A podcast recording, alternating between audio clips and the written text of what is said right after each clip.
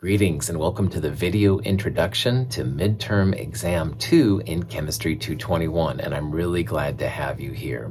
Okay, midterm exam 2 will be over the material covered in chapter guides 4 and 5. So it'll be things like balancing equations, it'll be able to figure out theoretical yield, percent yields, uh, limiting reactants, stuff like that.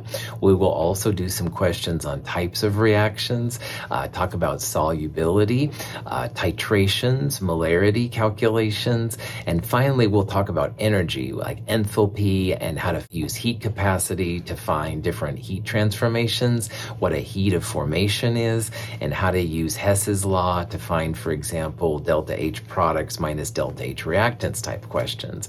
Lots of stuff. Now, the format of the midterm might vary depending on the section you're in, and if you have any specific questions, definitely reach out to me. But it might be on online, it might be actually taken in class, and I'll help you with that, uh, and you can ab- absolutely ask me about it. But regardless of the format, there will definitely be some multiple choice questions. There will also be some short answer questions. I expect the midterm, regardless of your format, should probably take about two hours to complete.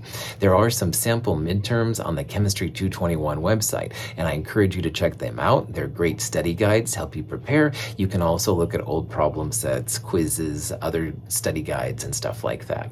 Okay, know that I'm rooting for you, and if I can help you in any way, please let me know. Good luck in your studying and have a wonderful day.